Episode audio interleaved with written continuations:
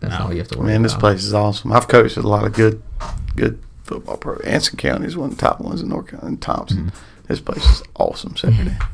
Yeah. It I mean, it's got a state championship feel. That McKinley game. yeah It's awesome. yeah it was Love it.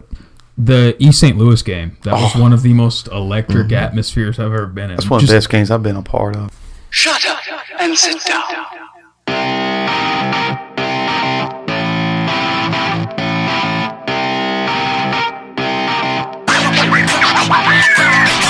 And welcome to the Week 11 edition of the Black Swarm Podcast. I'm Rob Antonell, here with co-host Hank Piper, and today we have a special guest with us, the offensive coordinator, quarterbacks coach, uh, Coach Troxler. So welcome to the show, Coach. How you guys doing tonight? fantastic. Pretty good. So yeah, I mean, well, let's just get right into it. Uh, Coach Trox, tell us a little bit about yourself. Um, well, what you want to know? Well, let's just you know rattle off your whole football career. What led you to uh, our little town here? All right. Well, I'm from um, from uh, McBee, South Carolina. Um, played high school ball. Uh, went to Chowan College, in Murfreesboro, North Carolina, the Division three school. Played there. Um, got out of college and decided I wanted to coach. Um, and it's kind of unique, kind of where the map where I've coached. I've coached a lot of different states. Started off coaching in Virginia. I um, coached defensive backs my first year as a football coach uh, at, at South um, Hampton Academy in Courtland, Virginia, which is right, you know, about 30 miles from Virginia Beach. Um, and then I, you know, I wanted to move move home, so I went back home and and the head football coach at uh, at McBee, where he wasn't my head coach, but but it's where I played at, and he gave me a job, and I worked there for one year, and um, uh, ended up getting offered a job. Uh, met a guy at a coaching clinic, and got um, a job at Anson County High School in North Carolina. And Anson County is um, a lot like, um, I mean, not quite as big as, as, as uh, you know, the name Massillon, you know. Um, but it's if you go down to North Carolina, I mean, Anson County is one of the premier programs in the state of North Carolina. And I coached uh, secondary there for three years. Um, and then my head coach there um, took a job in Georgia, and uh, he took me with him as his offense coordinator. And then uh, that's when we moved to Georgia. I met my wife in North Carolina, and she's from Ohio, by the way. She's from Stow. It's kind of interesting story how we met. Um, but anyway, uh, we moved down to Georgia, and I was an offense coordinator down there for him for three years. Um, then I got my first head coaching job. I was a head coach for a few years, um, and then I got offered a job at uh, Thompson High School, which is also similar to Massillon, a lot of tradition um, in the state of Georgia. Thompson's a pretty big name. Um, they offered me to. A friend of mine got the job and called me and offered me the offense coordinator job there. I went there. Um, we had a really good run there. Played in the state championship my second year there. Lost to um, Cartersville, which they had a pretty good quarterback. Trevor Lawrence lit us up in the Georgia Dome. Um, and then um, I moved up here. Um, so I'm here at Massillon now and love it. It's the greatest job I've ever had. So, um, you know, that's kind of my coaching background. So I started off on defense and then um, kind of just by chance moved to, moved to offense and and uh, been a coordinator or head coach in the past 10 years on the offense side ball. So um, uh, that's kind of my coaching background. So Uh, what side of the ball did you play on? offense, played quarterback in high school, and then I played slot, Y, receiver in college. Um, so I played offense. Yeah. So, but I think I think it's good. Anytime, I mean, when you, when you're looking at getting in coaching, I always tell young guys, you know, if uh, if you got an opportunity to work on the other side of the ball, do that. You know, like like Coach Copeland last year was on offense. This year he's on defense. And I think it just makes you a better um, better football coach if you coach both sides of the ball at some point in your career. So I was I was blessed that you know I really enjoyed. I always envisioned myself being. I always wanted to be a defense coordinator. You know, early on in my uh, coaching career, and then um, you know you got uh, we moved down to Georgia and we took a defense coordinator with us and And Coach Grooms, because I came with him and been loyal, he kind of threw the offense coordinator thing in my lap. I got thrown in the fire probably before I was ready, but um, but it was the best thing that ever happened to me. So, you know, it was good. So when it comes to being an offensive coordinator, I mean, how many times have you had to change your scheme to match the personnel that you have, or do you have one specific style that you prefer over the others? You know, I think you know, of course, I got a certain style that I like to do. You know, and and and um, one of the reasons we, uh, me and Ma- Mazer works to so well together is because we both our styles are similar. You know, but I think you can maintain that same style and adjust it with your personnel. You know, I think you know when people say, "Well, I'm a wing tee only guy," well, you know, you may get somewhere, and you you, you know you might be better. I, I, I like to be as multiple as you can, so you can adjust, especially in high school. You know, um, I do prefer to be no huddle. You know, but that's not really. You can be no huddle and run power zone, trap, buck sweep, whatever. You know, so I think it's very important, especially as a high school offense coordinator, to be real flexible um, on your scheme. So. Uh, you said you prefer no huddle. Is there any particular reason that's the system you like? Just so you don't have to like rip kids and make them do up downs because they won't get out of the huddle. no, that's not that's not it. But no, I you know when I started off being offense coordinator, we were in the huddle and um, we would line up in cheetah wide, you know, rip seven over here, and you know we it got wordy and communicating that, and and it's funny how I went. We started going no huddle at Lakeside. I was I just taken the head coaching job at Lakeside. Year before that, we'd put in a little two minute no huddle thing where we would signal in. And, and you know, kind of a two minute deal.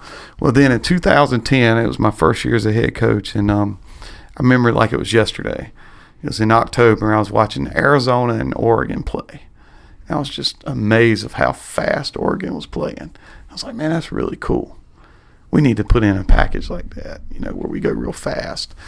And then we did it, and it, we had some success at it. And it was it was more of a two minute thing. Well, then that was the same year that um, Cam Newton and Gus Malzahn were won national championship in at Auburn. And so it was kind of the new thing. Everybody, you know, playing fast. Tulsa had, um, I think Chad Morris was at Tulsa that year. Yeah, whatever. You know, so I was really intrigued by it. So that off season, I went to Auburn and sat down with Gus Malzahn and learned his system and you know no huddle. And then um, and then I came up here. Uh, my wife, like I said earlier, she's from Ohio. We came up here to you know I don't I don't know what it was, just hang out with her parents, whatever. They live up in Strongsville. And I'm sitting on the couch and I look down and there's a Glazier Clinic in Cleveland. I'm like, well, I'm out. Y'all, y'all go do whatever y'all want to do. I'm gonna run over. I got the season pass. I'm gonna run over here to the Glazier Clinic, and I heard the guy that used to be the offense coordinator here at Jocko, um, Unick. He was at St. Ed's, and I heard him speak about the no huddle he ran at St. Ed's.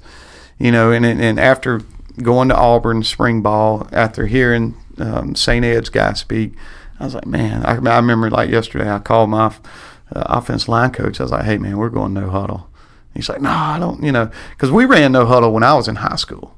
Because Rich Rod uh, was the offense coordinator at Clemson. My head coach was just, he just loved it, you know. And but it was real wordy. It's not what it is today, and that's what you know. And we worked through it. And there's another guy that was the offense coordinator at Gardner Webb University. We met with, and just ever since then, it's just, you know, it, I I'd never go back to huddling. I just I just like it. There's so much more you can do. The play clock lasts longer. You know, uh, I know y'all seen us check before mm-hmm. and try to. You know, it's almost you can end up with the marker last. You know, uh, being no huddle. So I just really like that style of play. You be the ability to go real fast, and then the ability to work at your own pace, which you guys see us do a lot. You know, I wouldn't say we're super fast no huddle. You know, we can be, but we can. You know, we also like to be able to make sure we're in a good look. So, like you said, you know, in the huddle, it got a little wordy. And with the spread teams, I think with the fastest moving ones, they go one or two word play calls mm-hmm. where it tells everything, you know, formation, protection, run pass, Right. whatever. Mm-hmm. How do you find the balance between, say, being multiple enough to change, you know, certain things in the in a play that you want to run, to not getting so wordy that you know plays turn into a paragraph? Right. Yeah. You know, when we were using a lot of motions and stuff when we were huddling back in the day, you know, I had to put on a call sheet and I had to get the quarterback a wristband. And, you know, it's like, what are we doing? Looking back, I'm like, what are we doing? You know, you can say all that in one word, you know, and I think it gives the kids the ability to think more of a concept than, you know, this this now we do tag stuff now and if you look at it on paper some of our play calls do look wordy but if you think about it you know they're only looking at one thing you know only one signal indicates that without going into it on the podcast how we call plays but you know um you know, it just I think it helps kids play faster, think more about their job. You know, when you can do all that. I know it helps it helps me remember things better. You know, because I think when you get too wordy, but you don't want to back yourself in the corner and be too simple. Kids can handle a lot more than you what you think. You know, I think when coaches say, ah, well, they, you know, that's too much to kids. You know, make them think. Well, you got to push them a little bit now. You know, put some faith in them, and that's your job as a football coach. To coach them up. You know, so you know, I think you got to have good balance of not being too much, but at the same time, um, you know, uh, try to keep everything condensed in one word packages. I guess. So when you are in this no huddle and you're making checks like at the line, the defense is already you know fairly lined up. Right. So you already kind of get a look at what they're going to be doing. Mm-hmm. I mean, does that play a big part in whether you're making a check or not?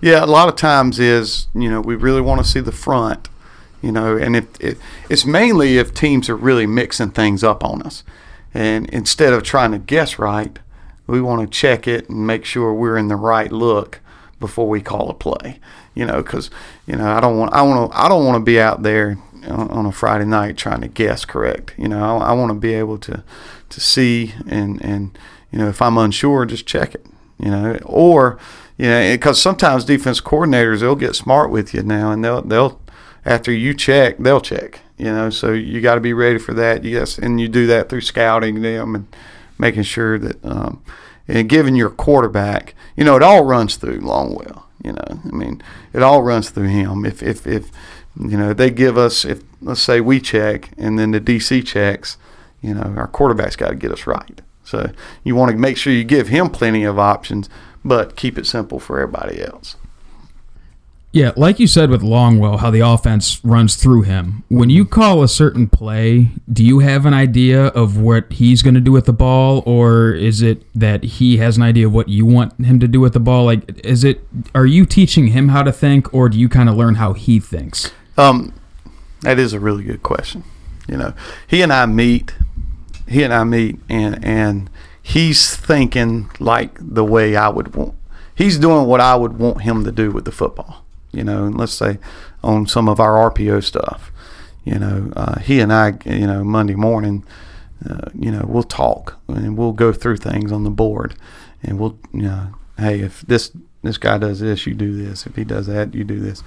You know, and and Hudl's an unbelievable tool. You know, let's say he makes, you know, he made a mistake yesterday on an RPO. You know, and then I just go on film, note it up. You know, you can tag things on it, and, and I send it to him. And then today I put him in the same exact situation. He made the correct read. And then sometimes he makes that? a mistake, but you have to live with it. And you know it is what it is. And then you coach it up. And hope you know you don't want to make it, ha- it happen again. So that's why I try to put him in situations in practice. That way, you know, we'll, I'll try to bait Aiden into making the wrong decision. Mm-hmm. You know, on the cards. You know, we draw scout cards every day Yeah. you know, and, and I'll I'll bait him a little bit, you know, hoping that he makes a mistake in practice, mm-hmm. so I can correct it on film. You know, so I can say, hey, look, you know, this is why we're not doing that. And then sometimes he makes the right decision, and then you reinforce it as a coach on the film. Hey, that's the right dec- decision. This is why. You know, so so you know to answer your question, he's thinking like he's doing what I would want him to do, but it takes work during the week to to progress to that, and then just trusting that he's going to make the right decision. So does that answer it? That was Oh. actually a really good question. I get what you're asking. Hey, thank you, Ed. Yeah, like you, you answered that one for sure. Yeah. All right. So one thing that uh, a lot of coaches have alluded to so far this year is that when you're coaching with Massillon, you tend to see defenses do a lot of things you've never seen them do before. So you have to prepare for the worst a lot. Um, and then with that, we face a lot of different types of defenses throughout the year. You know, how does all of that throughout the year benefit you as a coach and the players that have to go through all of it? yeah, n- number one, as a coach, it it really makes you better because you it makes you look in the mirror a lot and say, all right, you know, how are we going to handle this if they do that? And then at the end of the year, after you've seen everything, you kind of come up with your own adjustments, and you can adjust that much faster. You know, this this the game is is the game. You know, you get in the game and you you got this what you want to do you know those adjustments are what wins you football games you know you can you know the preparation and being ready to adjust and nowadays with you know the Hudl sideline i know y'all see us on the sideline with the tvs and the ipads those type of things. You can, you can't wait till halftime nowadays to adjust you know and a lot of times if you're waiting till halftime to adjust you're you're, you're behind you know. So um, as a coach it, it really makes you um, you know on top of your game you know, um, uh, on adjustments. And and you, you know, with the kids, you know, let's say Friday night we get something we didn't expect, but we can reference something that happened in the past. Hey, remember when we played Louisville and we did this, or you remember when we played Firestone or whoever. You know, we ended up having to do this because we got this front. And the kids, oh yeah, yeah, yeah, boom, and then there you go. You know, so um, you know, it's good. It's it's frustrating sometimes as a coach because you draw up all these hundreds of cards all week, and then you walk out there and they're in something totally different. You're like, you know, but you know, it- it's it's good. It's a good thing because if they're running something they're not used to running, they're not going to be as good at it. You know, so yeah, me personally as a defensive guy, I'd rather just we're gonna do what we do. We're gonna be great at and stop things. But I don't know why people like to just throw random stuff at you. So we'll take it. Um, like you said, you know, kind of adjustments and in a more broad sense answers to what's the challenge in having enough adjustments and answers in your playbook and your system versus having so many things you can't run any particular thing well Yeah, um, Coach Mazer and I made it a point to, you know, even last year, hey, you know, this is what we're going to do.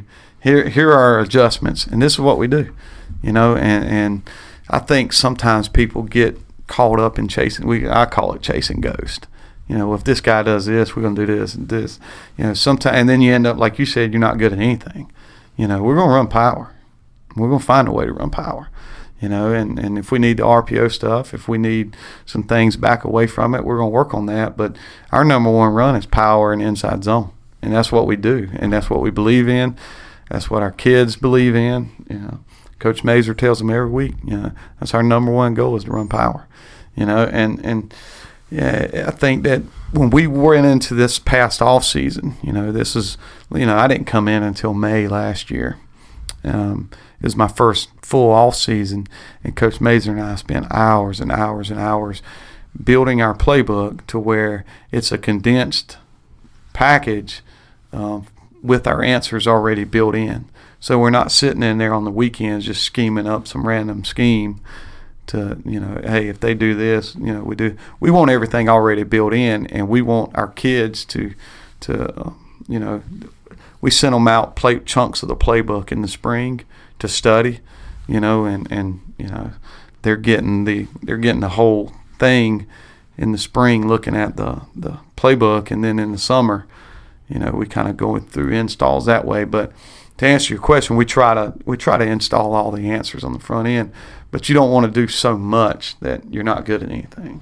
So, yeah, sometimes sometimes people think it's it's too simple, but at the same time, you know, yeah, think about how many reps you get of doing that over and over and over and over and over. You end up being really good at it. when it comes to your playing calling every week, you know, how much of it is just based off of what the defense wants to give you? It seems like a lot of the defenses, you know, are trying to stop the run or trying to stop the pass, you know, one or the other. Right. I mean, how much does that affect you as a play caller? Well, yeah, I'm always going to take what the defense is giving us, you know, and, and if they're going to give it to us, that's that's what we're going to do. Um, a lot of it is feel, you know. Um, it's just hard to explain. You know, I'm not one of those guys that just stares at the call sheet and goes off of that verbatim. You know, um, it's more of a feel. You know, obviously, if, if they're going to load the box, we're going to find a way to get our matchups, and whether it's motion or, or just lining up in a formation and get, get our guys the ball. Um, but if they're going to lighten the box, we're going to run the football. You know, and, and it's all about, you know, a lot of people won't take what the defense is giving. A lot of people, you know, hey, I want to do this, this, and this, and, and end up going three and out when you just if they're giving it to you, take it. You know, and sometimes this it may not be flashy. You know, it may not, you know, look great in a stat book, but there's only one column I care about, and that's W. You know, so that's that's um, you know, it's all about taking what defense gives you. I think for me. Uh, you mentioned earlier you and Mazer putting together the playbook. Mm-hmm. The, I guess the playbook and the whole system too. Is that both of your guys' creation? Is that like kind of what one brought to the table and the other added to? Yeah, well, is it's kind of it's unique because you know when I was down in Georgia, you know I was running basically the same offense, you know, and and um, you know it's kind of me and Mazer both. You know, uh, Mazer developed last year. He developed the the playbook, and when I came in, you know, it was very similar, which is part of the reason I got hired. Uh, I guess we'll tell you a story about how I got hired later on, but you know. Um, we did we talked on the phone for like five minutes. Mazer was like, "Hey, this is the dude," you know, because we were we thought so much alike, and our systems are were very very similar. Um, just some changes here or there, you know, and and there's some things that I did that he really likes that we we do now. There's some things that I didn't do that he does that I re- that I really liked, and then we're doing it now. So we kind of you know really brought both our the system I ran down in Georgia, and then what he's always done, and we kind of brought it together, and, and we are what we are now. And it's a, it's a lot of fun. It's a lot of fun to go to work, and um, you know, so we we just kind of this past off season we really worked hard um, together on, on building building the run game and the pass game. So. Does that answer it? you got it. All right. Um, I think I tried to stumble through. I think it might have been Firestone when we changed up how we ran outside zone with Mm-hmm. the fullback kicking out the backside end. right. and I tried to explain to the people how that makes it a more cohesive system because it looks a lot more like power. Right. Can you kind of explain or get into Yeah. the difference between, say, having an offensive system and just having a collection of plays? Yeah. Well, and this is the thing when you have an offensive system, like we have a system, we don't just run plays, run plays. And, you know, as the season goes on, what was Firestone week five? Uh, yeah. You know, that's about the right time. About week three or four or five, when you start to develop your tendencies, because all teams, you find out what you're going to be good at. You know, hell, one year you may be better at inside zone than you are power. You know, or you might be better at a certain formation than you are at other. You know, so about mid-season is when you go, okay, well, we need to make sure we are all about protecting your plays. You know, and then if we lead with the fullback every time on outside zone, that's telling everybody in the stadium, well, you know, if we put the back over here and the fullback over here, they're running outside zone. You know, when he's over here, they're running power. So we had to make sure we made it look all the same. You know, we got to make everything look the same. Um, that way we can, uh, you know, don't don't develop tendencies. You know, we got to have tendency breakers. And um, so that was a nice little change up that we stumbled on. And you do that every year. You know, every every year it may be a little different. And I think as a football coach, if you all right, yeah, we worked on that playbook in March and April and May and put it all together. But if you look at what we're doing now, it's similar to what we worked on in Martin, but but it it changes, it grows a little bit because you see on film what you're good at and say, okay, well, we need this, we need to do it this way, and then at the end of the season, you go back and you change it all to what you did that season, so you can remember it all, and then um, you just build off of it the next year. So you got to be you got to be uh, willing to change. But uh, that was more of a you know we ended up we were so much same side power, and we needed something away from the fullback. You know, so that's why we kind of changed, adjusted landmarks for the running back, and it's more of a mid zone than it is an outside zone. So um, you know it's a it's a really good play. Better against even front teams than, than but you can run against it's good against high front teams too. But um, but it's something we really needed away from the fullback.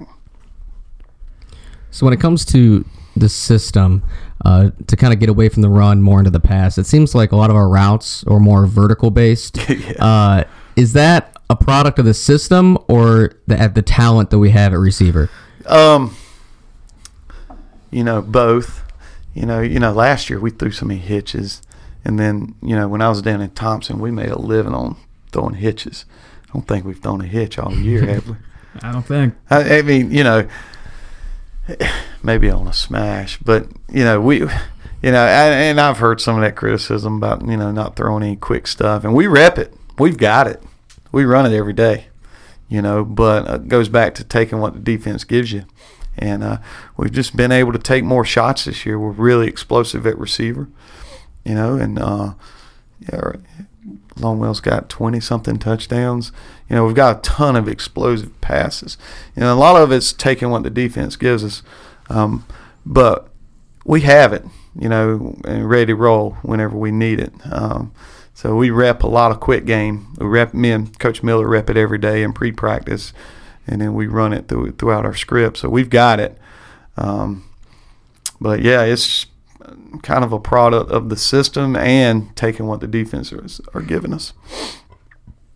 So earlier in the year, um, at the time, uh, Adric Ford was the leading receiver on the team statistically.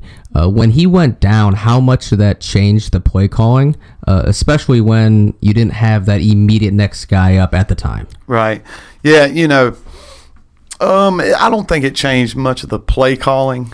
Um, you know, obviously we still tag some of our RPO stuff out out to to the Z, but it definitely early on, you know, it, it kind of it mentally you're you're just not too comfortable until you start repping that you know the bunch of guys there, you know. So yeah, mentally you're like, man, you know, maybe we need to work away from this, and but Trayvon did a great job stepping up and, and filling in. If you think about it, that's when we started hitting Trey a little more on some crossing stuff. It made us it forced us to develop some things with Trayvon underneath.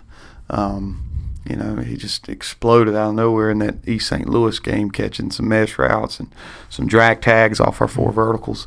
You know, and um, you know, other guys stepped up. You know, so as far as play calling, it, you know, it changed a little bit. You know, because you know, there's, you know, yeah, our, our guys uh, do a good job. They work real hard, but there's something to be said for all that experience Ad- Adric brings to the table. You know, I, I remember vividly against um, St. V, first game, we ran, um, you know, where we run the post down the mm-hmm. middle, and he just stops. You know, the mic's dropping real deep, and he just stops, and we hit him, you know, we hit him right over in the middle, and he turned it into like a 17 yard gain. You know, younger guys may not do that. You know, they and and and not that they're not coached up to do that or what. That's just a game, a time. You know, game type reps, game experience that, that those other guys need. So, you know, I think that uh, you know our guys are developing there, but but Adric just brought a little bit um, more savviness to what he was doing because he's had so much ex- game experience. So it sounds like he had a, he had a pretty good feel of you know where to kind of drop against the zone or against the coverage. Right. Uh, how many of your routes are dictated by what kind of coverage they're going against? Uh, a lot, all of them really. You know, obviously there's some of our stuff that has to be on time, and they're going, you know, they're going to do what they do. But you know, we're never going to run into coverage. You know, if, if if we got to adjust our post or we have to flatten out our post or make it fatter or whatever, you know, our kids are going to do that, and our quarterback does a really good job of of managing that. You know, he he kind of knows, you know, if you know, let's say Ballard's running a post and the safety's in the middle field jumping in or whatever, and he needs to take it higher. You know, Aiden knows where to put that ball.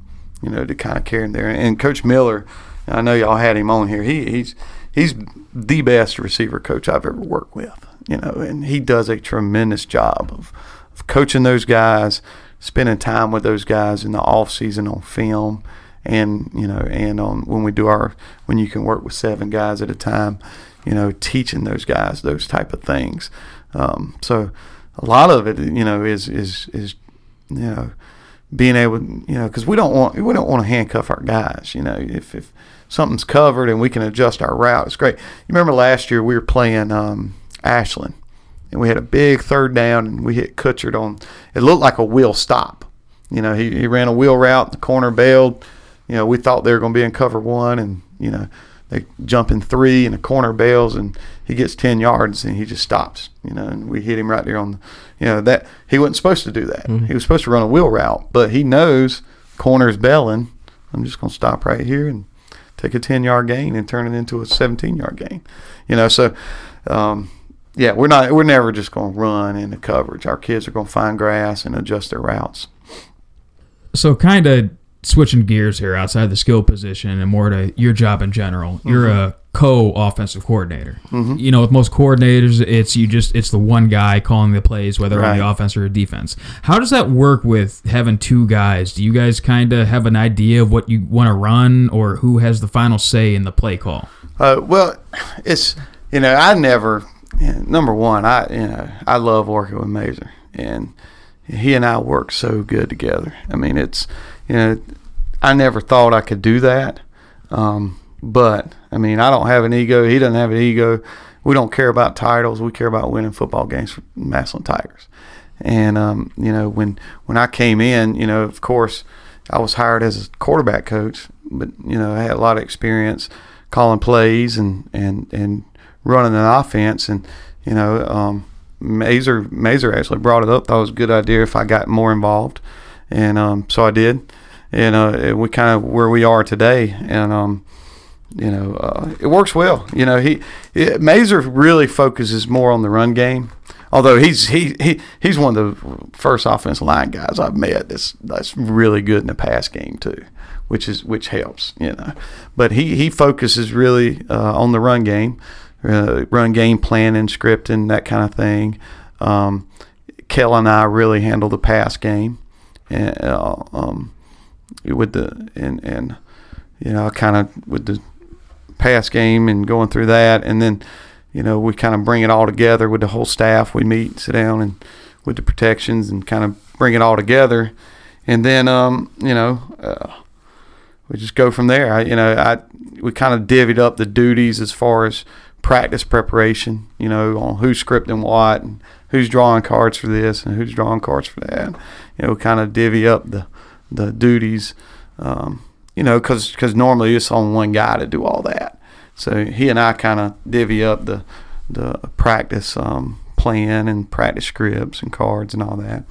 And then when we get to Friday night, you know, I'm, I, I call the plays and of course, you know he he- makes you know suggestions or he you know he calls plays too. You know, he- hey hey let's let's run this. You know, and boom we'll call it. You know, we just kind of work together at it. You know, it works great. You know, I've never I'm this first time I've ever done it.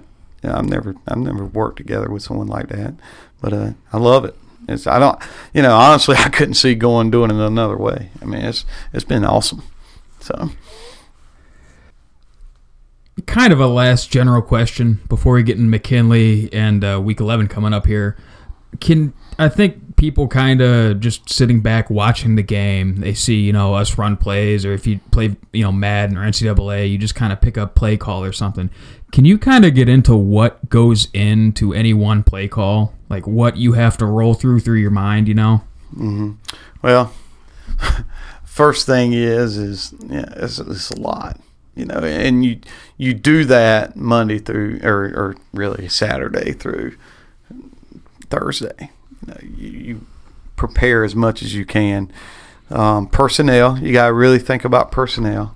You know, um, defensive personnel. You know, who's their best D end? You know, are they even front over front? What are our best runs versus these fronts?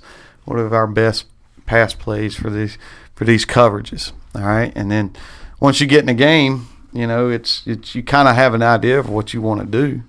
You know, but then then you got to be able to to, to you know down and distance is is big. You know, um, it's it's just a real unique way. It's hard to explain what you go through when you call an offense. You know, so it's really a feel. You know, and and it's going to be different every Friday night, and and you got to be willing to, you know, uh, adjust. You got to be willing to to take what the defense is giving you. Um, and you got to make sure you're really prepared for whatever they may throw at you. Um, yeah, and what goes into a play call? You look at the fronts, look at the coverages. You know, how are they playing something? You know, are they adjusting to something? Are they anticipating? Is the defense coordinator anticipating something that you did last week on third and three? You know, because yeah, sometimes and sometimes you just got to be put it on your kids and say, all right, hey, they know we're running power right on second and one. Let's go get it done. You know, who cares if they know it's coming? You know, and and so yeah, a lot goes into it. It's all about preparation. It's all about preparing. It's all about working hard Saturday through Thursday and, and being as prepared mentally as you can. So focused on what's going on and being able to decipher information you're getting from guys upstairs and, and the guys on the sideline. All right, so kind of shifting gears here a little bit. We're gonna, you know, get into the McKinley game, break that down a little bit. Um, offensively, I thought they did a, a, pretty good job. I don't know if I said it on here or not, but I figured they'd have to get the quarterback involved in the run game a little more. Just called option plays. You know, even though he didn't necessarily carry the ball that much more, it's still a lot of the plays they ran still had an option look to them. Um, I, there were a few plays especially the one that was um, they scored on. It was a trips right, play action boot right, throwback screen to the halfback. You know, that was something I was expecting from Coach B. He's always, in one way or another, found a way to make that screen game work and dressed it up however it needed to be. And, you know, I I know we mentioned that on here, and I thought that was just a tremendous play call. Um, overall, you know, I thought it, at the end of the day, our defense just played better than they did. Mm-hmm. They still played a great game. Everybody played hard, and whether or not there were a couple little bit of extracurricular going on, you know, that's part of the game. Right. Was there anything else from their offensive side that you saw in particular? No, I thought you know early on they did a really good job with some of that tight end stuff they were doing. Um, but uh, but uh, Coach McConnell did a great job adjusting and and getting that fixed, and you know they did pretty much what, what we expected, you know, and I thought they played well. Quarterback is as advertised. I think he's a really good football player, you know. So, um, but uh, we did. I thought we did a great job holding them to 17 points. You know, we, they were on a short field a couple times, you know, especially on the on the opening kickoff coming out at half. That was, you know, our, our kids did a great job holding them out up until you know the, he fumbled and they recovered in the end zone. You know, but uh, you know they scored on a short field there. But other than that, if you think about it, that was it that one opening drive where they scored on the screen. You know, after that, our defense settled in and played lights out. I thought. Yeah, I mean, it definitely seemed in general that I mean, I think McKinley brought a pretty solid, you know, game to us, and you know, our defense really stepped up and you know took it on. Uh, talking offensively, though, um, on our side of the ball, it seems like we, we didn't pass the ball quite as much as normal uh, in the stat sheet. You know, it's not a typical Massillon game. Uh, was that more based off of their defense, the weather, you know, combination of all of it? Yeah, it was a, it was more of how they were playing us. You know, um, you know, going into it, we were prepared for the odd stack. You know, and, and they they they got an odd stack it, but they also gotten some even front stuff too, which we, we expected. We, we figured we were like, there's no way they're going to just sit in odd stack all night against us. And um, you know they've always been even front team. They were last year, so so we knew we would get some even front stuff.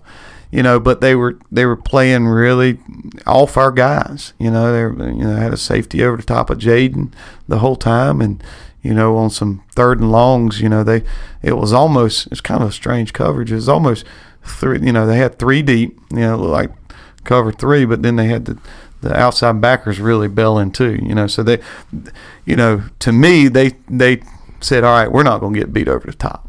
If they're going to beat us, they're going to beat us running the football. And um, that's what we did. Our offense line did a tremendous job.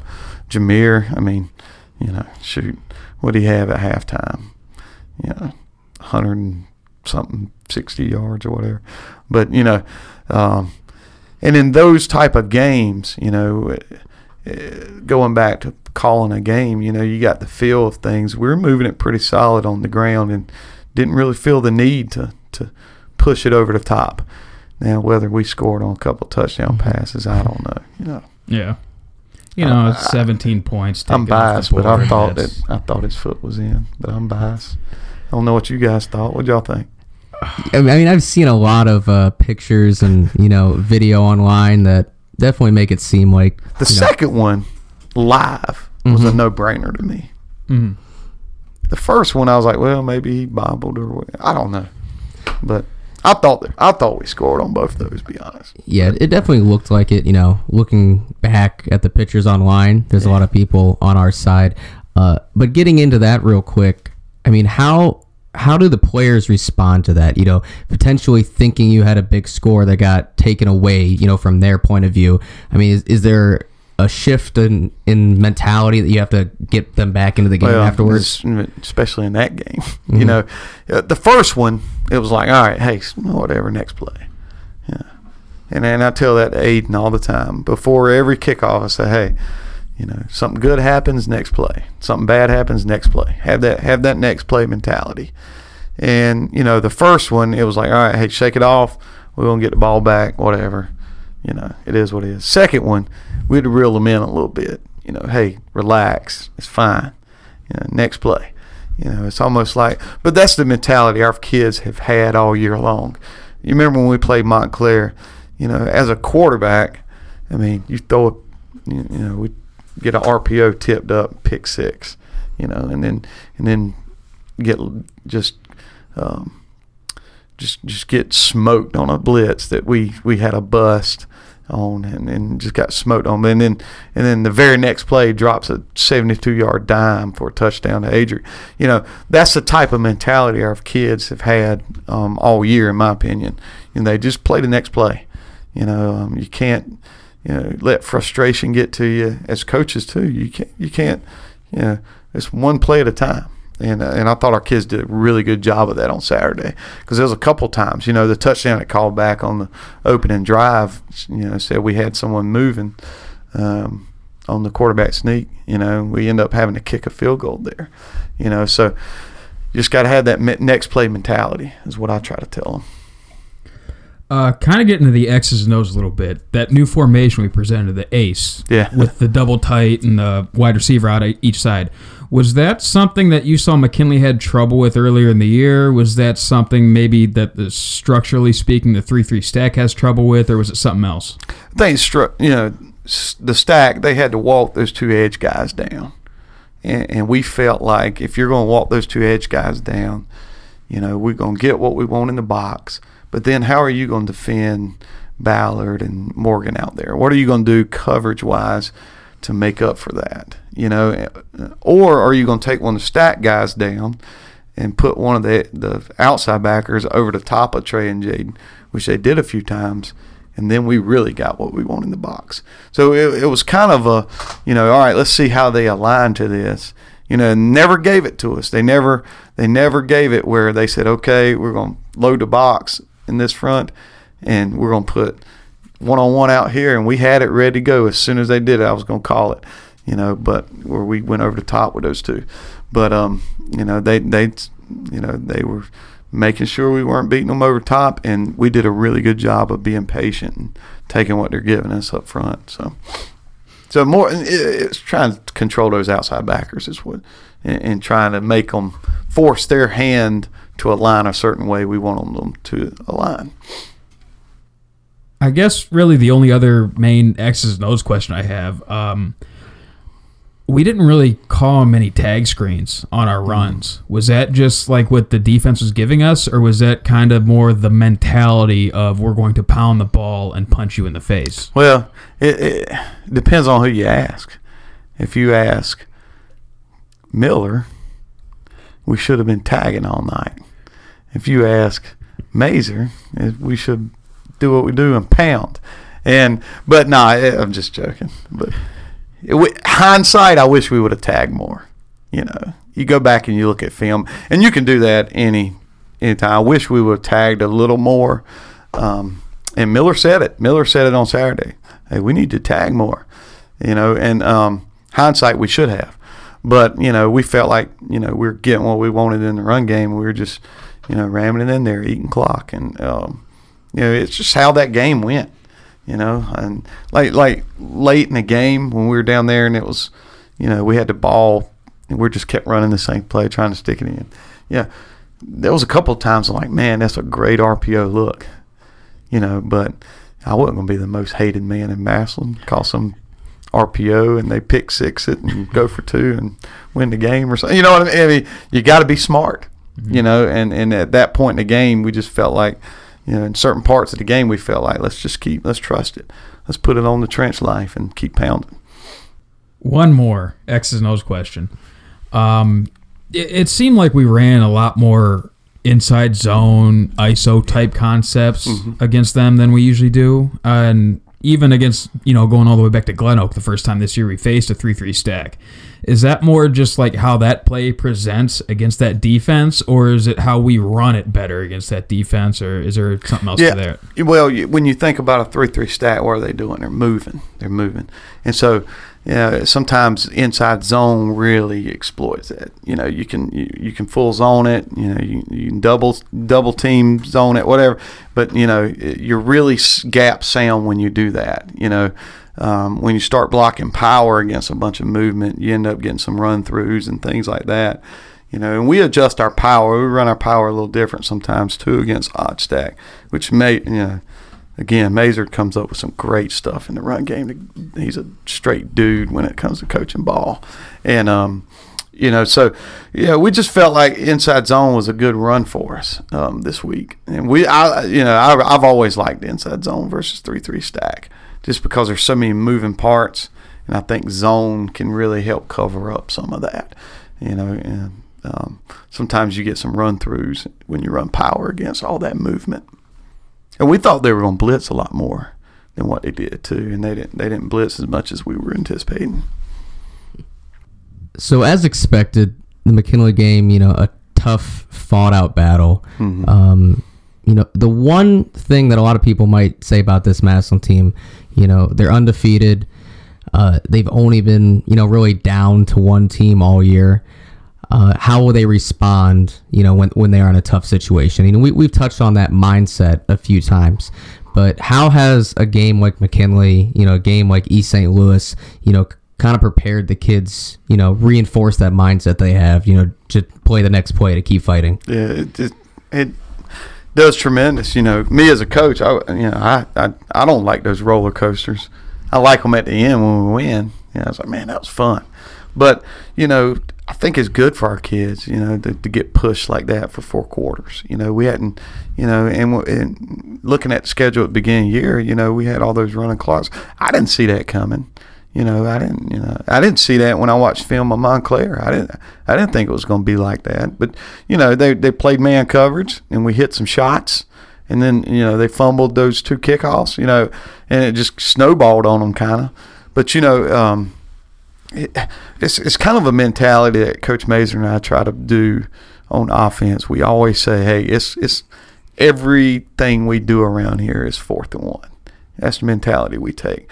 You know, even as coaches, when we're in there grinding away, watching film on the whiteboard, you know, coming up with stuff or you know, just little detail. We're detailed about everything we do offensively.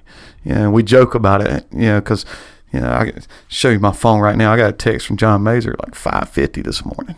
You know, it's about a paragraph long dissertation about something about the run game. Yeah, but that's the mentality we try to we try to hold ourselves accountable to. You know, hey, it's fourth and one every single minute in Massillon football, and we try to, and our kids feed off that. They see that from us, and they're going they're going to work like that. Every rep matters. You know, whether it's practice, warming up, you know, whatever we do, and it's meaningful, and it, it's it's the intensity that we want. So I think when we get in those four quarter games, I think that's when you see it. You know, like our kids didn't waver Saturday. We had to punt. I mean, we're driving down. We we got to score. You know, and the see Jameer just pushing, pushing, pushing, and spin out of that arm tackle, and you know, I wish he would have scored on that one, but he, he got tripped up. You know, but but that's the mentality we try as coaches to put on the kids. You know, and and and you know, it's a good reflection if they see us.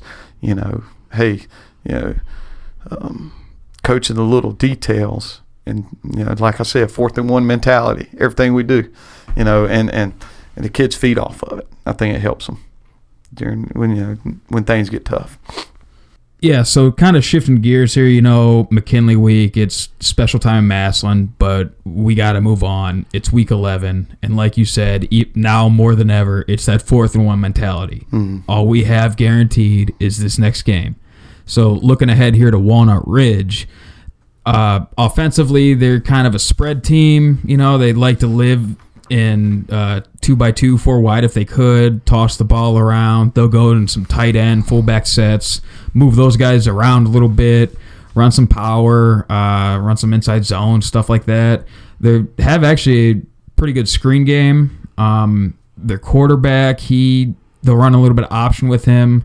If his read's not there on a pass, he has no problem, you know, pulling the ball down, getting what he can. They ha- they tend to have a lot of athletes on their mm-hmm. team, and I it looks like they kind of live through that. You know, maybe they're not the most fundamentally sound, but they got the dudes that can and the talent that can kind of make up for that lack of fundamentals. Um, their line doesn't seem that great. I feel like we can push them around a lot. We they have three dudes on their offensive line who are two way players. Their entire defensive line's two way.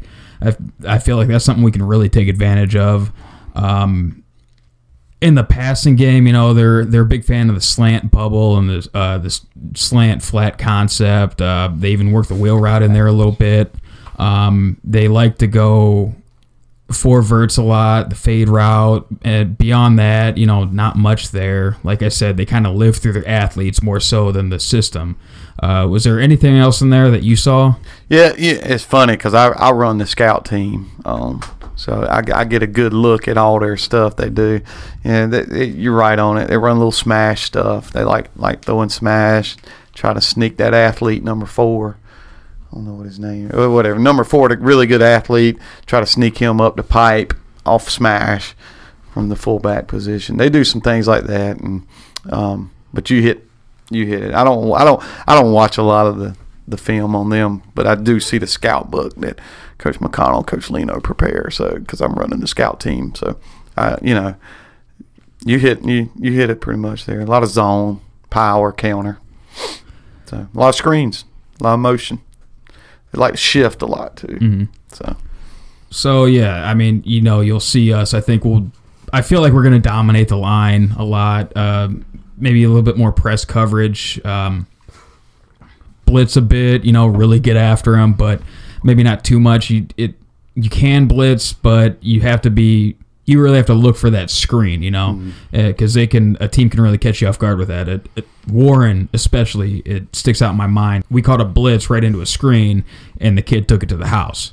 He's a D1 player, and I think that's what they got a bunch of maybe not D1 guys, but a bunch of dudes there still. Yeah. Um, defensively, they run a three-four, very similar to what we run.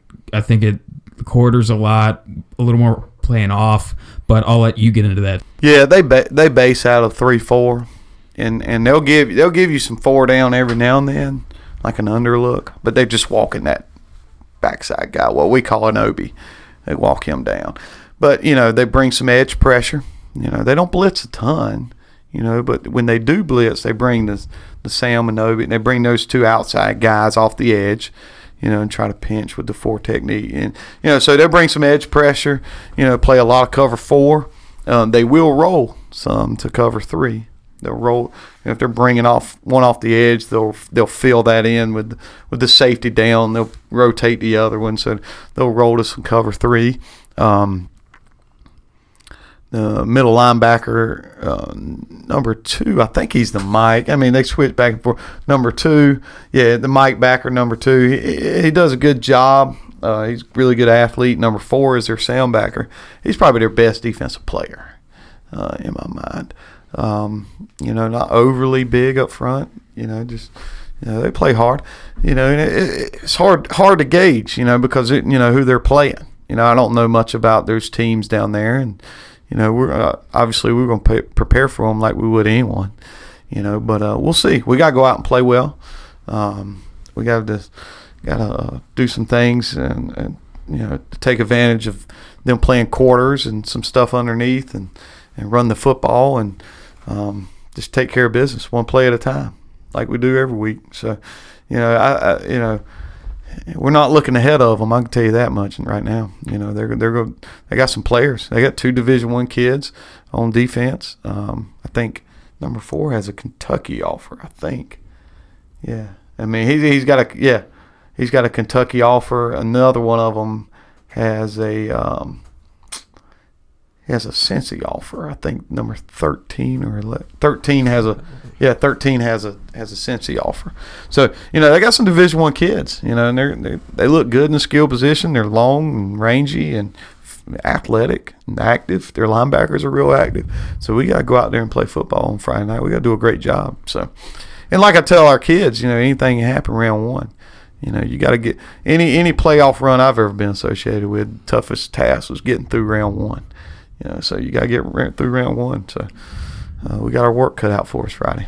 Uh, like you said, you know, you don't know about their level of competition. I don't know much about it either. Right. But to go nine and one and only be the eight seed, it's it yeah, kinda, I agree. Yeah, and if you look at their scores, I mean, they're winning convincingly. I mean, they're scoring a lot of points, not giving up a lot, and yeah, hey, they won. We got a football team coming in that's won nine games, so we got to be we better be ready to roll like you said, they like to live in quarters. Uh, mm-hmm. Uh, you know, two high safeties. Have besides Saint V, have we really seen anybody that likes to stay in two high? Miller, Miller and I had this conversation last week. We just hadn't. I mean, this is we hadn't seen as much two high as we normally do, um, which is people just you know this is you know, tip of the hat to our OL and what our what our guys have done up front running the football. I mean, people you know think the answer is to to roll down and play with one high or go man and load the box. So, um, yeah, I don't know. We hadn't seen a lot of it. Like Hank uh, said earlier, they do have a few players that go both ways. Uh, I mean, both of the players that you were talking about with the Division One offers, some of their more talented receivers. Uh, is that something that, as an offense coordinator, you pay attention to? You know, if if a team has all three of their defensive linemen going both ways, hundred percent. You know, we were talking about tempo earlier. You know, um, you know, if we, if we got a lot of guys playing both ways and we know that, you know, and they they go on a long drive on defense, I mean on offense, and then we get to football, you know, we, we may want to go, you know, go a little faster, and and you know maybe throw our tag screens out there to make them run, you know, so as much as we can get those guys, you know, let's say, uh, or or you know a DN, you know, if he's played a lot of snaps over on offense, let's let's run at him you know, let's run power at him. See if he can sit there and, and, and block our guys and then turn around, take on, you know, sit there and try to wrong on power all night after he's been blocking on offense. Of course, you know, that's something we, we really look at, you know. So if they're going both ways, we want to speed the tempo up a little bit and, and make them run, you know. So you know, hopefully, hopefully they all play both ways. Yeah, uh, to put a bow on it, um, special teams wise, it doesn't they don't show too much. Their kicker kind of sprays it around a bit, um, but really, I don't think they've been punched in the mouth like they're going to see on Friday night. And that's going to be the biggest thing, you know. It might look like another McKinley game where we don't, our skill guys don't put up flashy numbers, but we just pound the rock all night. Well, yeah, we'll see. We'll see how it goes, you know. But uh, we definitely that's our number one good. That's on our offensive goals you know, and, and, and Coach Mazer makes it a point to tell our OL that one of our goals is to run power. And so, you know, obviously that's that's what we believe in. Yeah, so that's about all we can get into with Walnut Ridge. Um, you know, if everybody can show up, be there, have that atmosphere. I know East St. Louis and the McKinley game as well. That the coaches and the players specifically said like how loud we got. They could feel that down on the field. So you know, if Oh, every, no doubt. if everybody you know comes out, turns out, and this is our last home game this year. This is the last time we get to see Paul Brown Tiger Stadium. So, it, you know, I I can't think of a better way to see it go than a sold out crowd. No doubt. The kid, the kids love it. So everybody come to the game. Kids love it.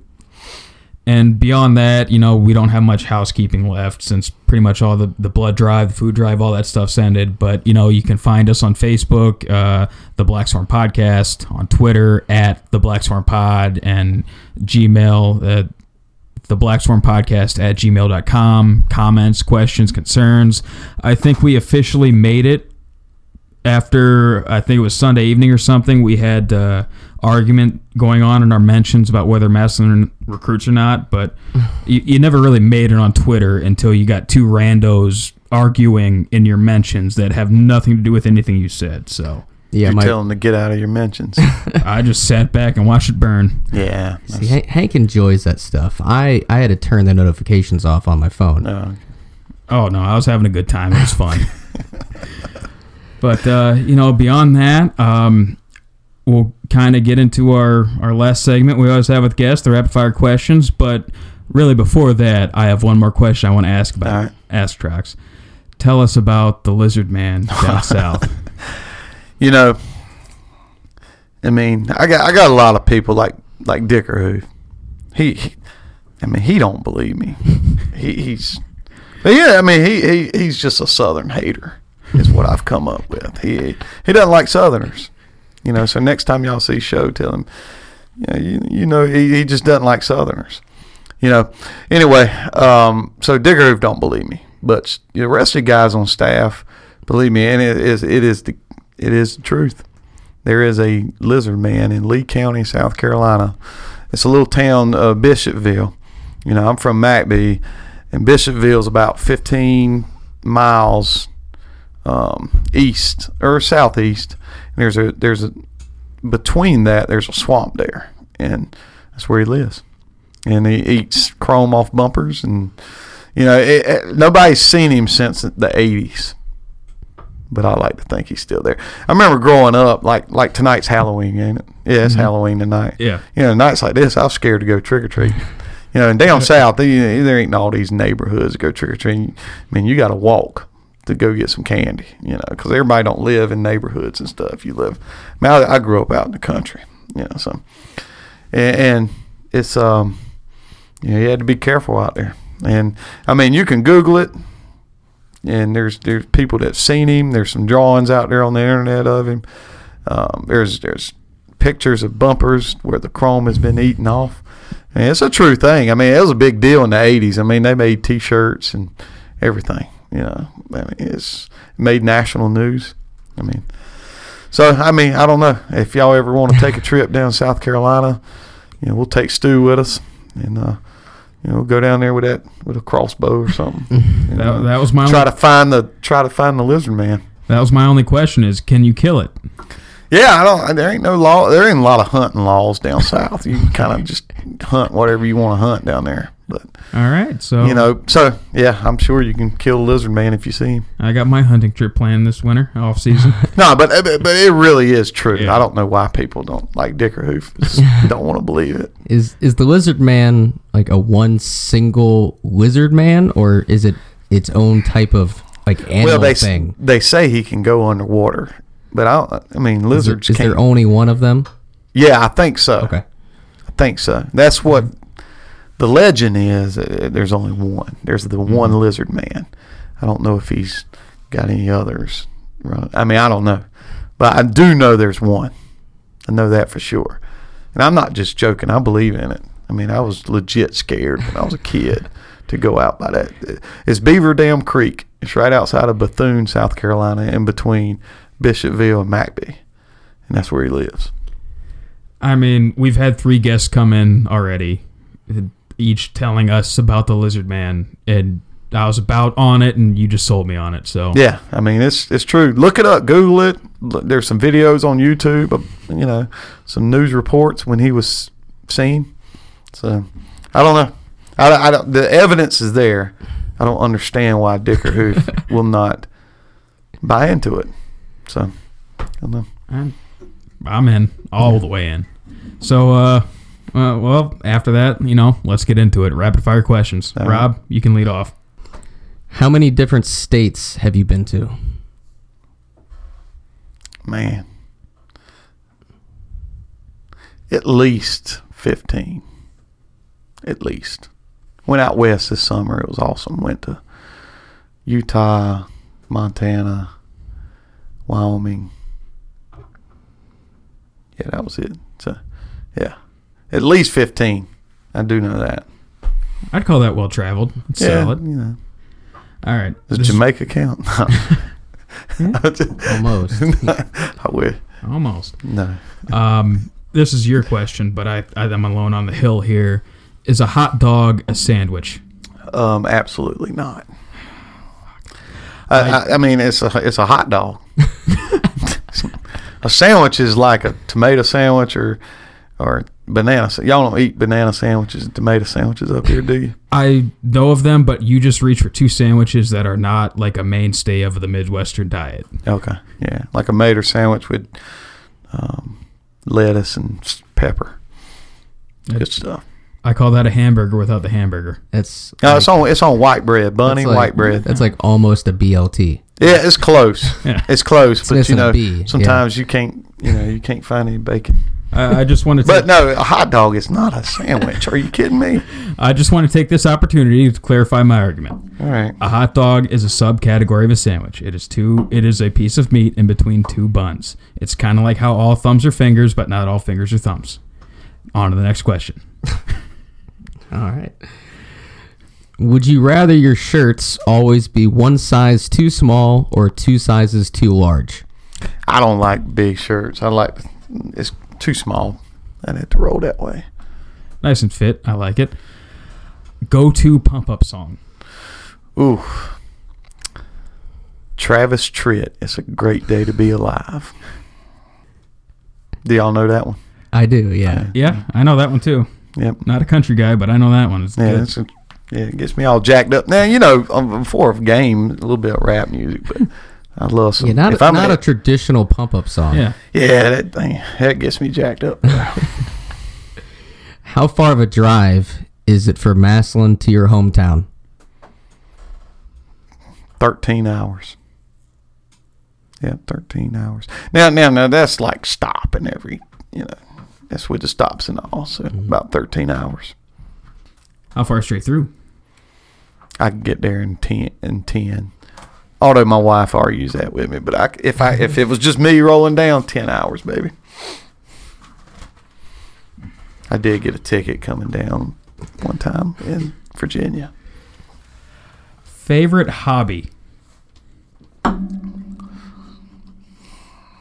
I, I don't really have any hobbies. I'm a football coach, so I don't really have any hobbies. Big football guy answer right there. yeah. Honestly, I, I mean, I'm trying to think of. I used to play golf, then I had kids, you know, and then, you know, now I just I'm, I don't know. I don't really have any hobbies. I need to get with Stu and like make squat my my hobby. Heavy Yeah. back squats. Yeah, maybe that. You know, this off season, maybe I can develop a that. Heavy back squats never fail. Yeah, yeah. I like playing Madden with my son. I guess that hmm? could be a hobby. Video games. There you go. Yeah. What was the first vehicle that you ever drove? Man, I had this sweet Chevy. What was that thing called? What? It's like a little pickup S10. I had a sweet S10. Little S10 pickup truck. All right. They make a movie It about. wasn't your- that sweet, by the way. All right. They make a movie about your life. Who plays you? Man, Steven Seagal. I've never heard him try a southern accent. I- Well, he was Italian in one movie. Dicker pointed out the other day that. Was it um, Hard to Kill? He was Italian. I I need this made now just to see him talk with a southern accent. Yeah, I'd like to see that too. But he's a tough son of a gun. If you can come out of a coma and whip somebody's tail in a hospital bed, that's who I want playing me in a movie. All right, kind of go to go along with that. Right? Yeah, it's true. I mean, all he had was he was in the hospital bed, just came out of a year coma, and had a broomstick, and escaped two people trying to kill him. That's impressive. That's very impressive. I'd put that on my resume. What TV series sitcom could you see yourself being a part of? Man. Hmm.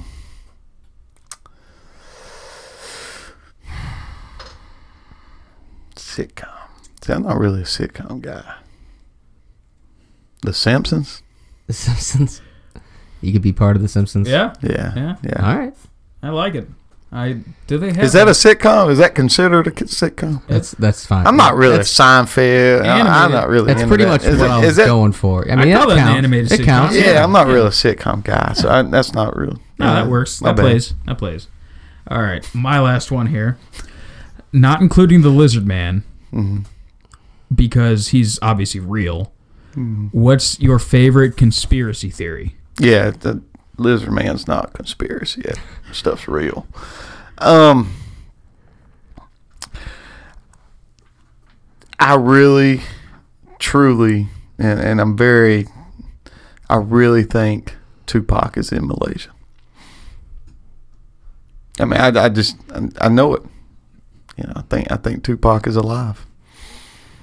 That's a nice, just enough off the wall that you know, I'm, I'm not sold on he's dead, so I like it. Too. Yeah, Yeah, I mean, I've, I've seen some things. Yeah, it, mm-hmm. it Yeah. seems like he's overseas somewhere. I think Yeah. you know. I'm not don't all know. in one way or the other. I mean, Yeah. I'm not fully bought in like the Lizard Man, so Yeah, I think I think Tupac's alive. one football coach, past or present, that you could be on their staff. Who would it be? Man, that's tough. There's two that stick out, and they're totally different. I'd. l- Can I have two? Sure. yeah. I'd li- Nick Saban, obviously. You know, just just to be around the detail and the and the grind and the the having to be on it twenty four seven. I remember I remember going down to their spring ball one time and and sitting in on their defensive back meeting. Jeremy Pruitt's running it, and Coach Saban walks in. Coach Pruitt puts down the marker and sits down with the kids, and Saban just goes to work. You know, and it's just you know just being around him. I think would be awesome um, from a day to day from what we don't see because that grind's real at Alabama. I had a couple kids play there. Uh, Josh Dickerson was a defensive tackle for us, and he went he went there, won two national championships, and he used to talk about all the time about you know. I mean, it's it's like that. I mean, that grind is day to day, and you know that's why they win. And then um, the other one's Mike Leach, and, you know, which is on the other side of the spectrum. You know, and we got a coach on staff that worked with him at Kentucky, Coach O, one of our strength coaches. And um, I just think it'd be fun to be around both those mentalities and, and just just try to learn as much as you can. Because Leach would be a lot of fun to be around too. I think. Yeah, I, I definitely enjoy his press conferences. Oh, they're awesome. Absolutely electric human They're being. awesome. You know, he's a type of guy to sit around and talk about the Lizard Man too. He'd get into that. I, I I feel like he's the kind of guy that's fully in already on it. Oh yeah, Nick Nick Saban's not hearing anything about the Lizard Man. Trust me, he doesn't. He probably could care less. Unless he could uh, recruit him. Unless he could recruit him. I, I bet you the Lizard Man could play five technique. Promise you that. Be tremendous. He could wrong arm a power. All right, so that's all the questions I got. Uh, Coach Trox, it was great having you here. It was a fun time. And Enjoyed uh, it. Hey, you're welcome back anytime. Um, and until then, you know, go Tigers, beat Walnut Ridge. That's it. Go Tigers. Go Tigers.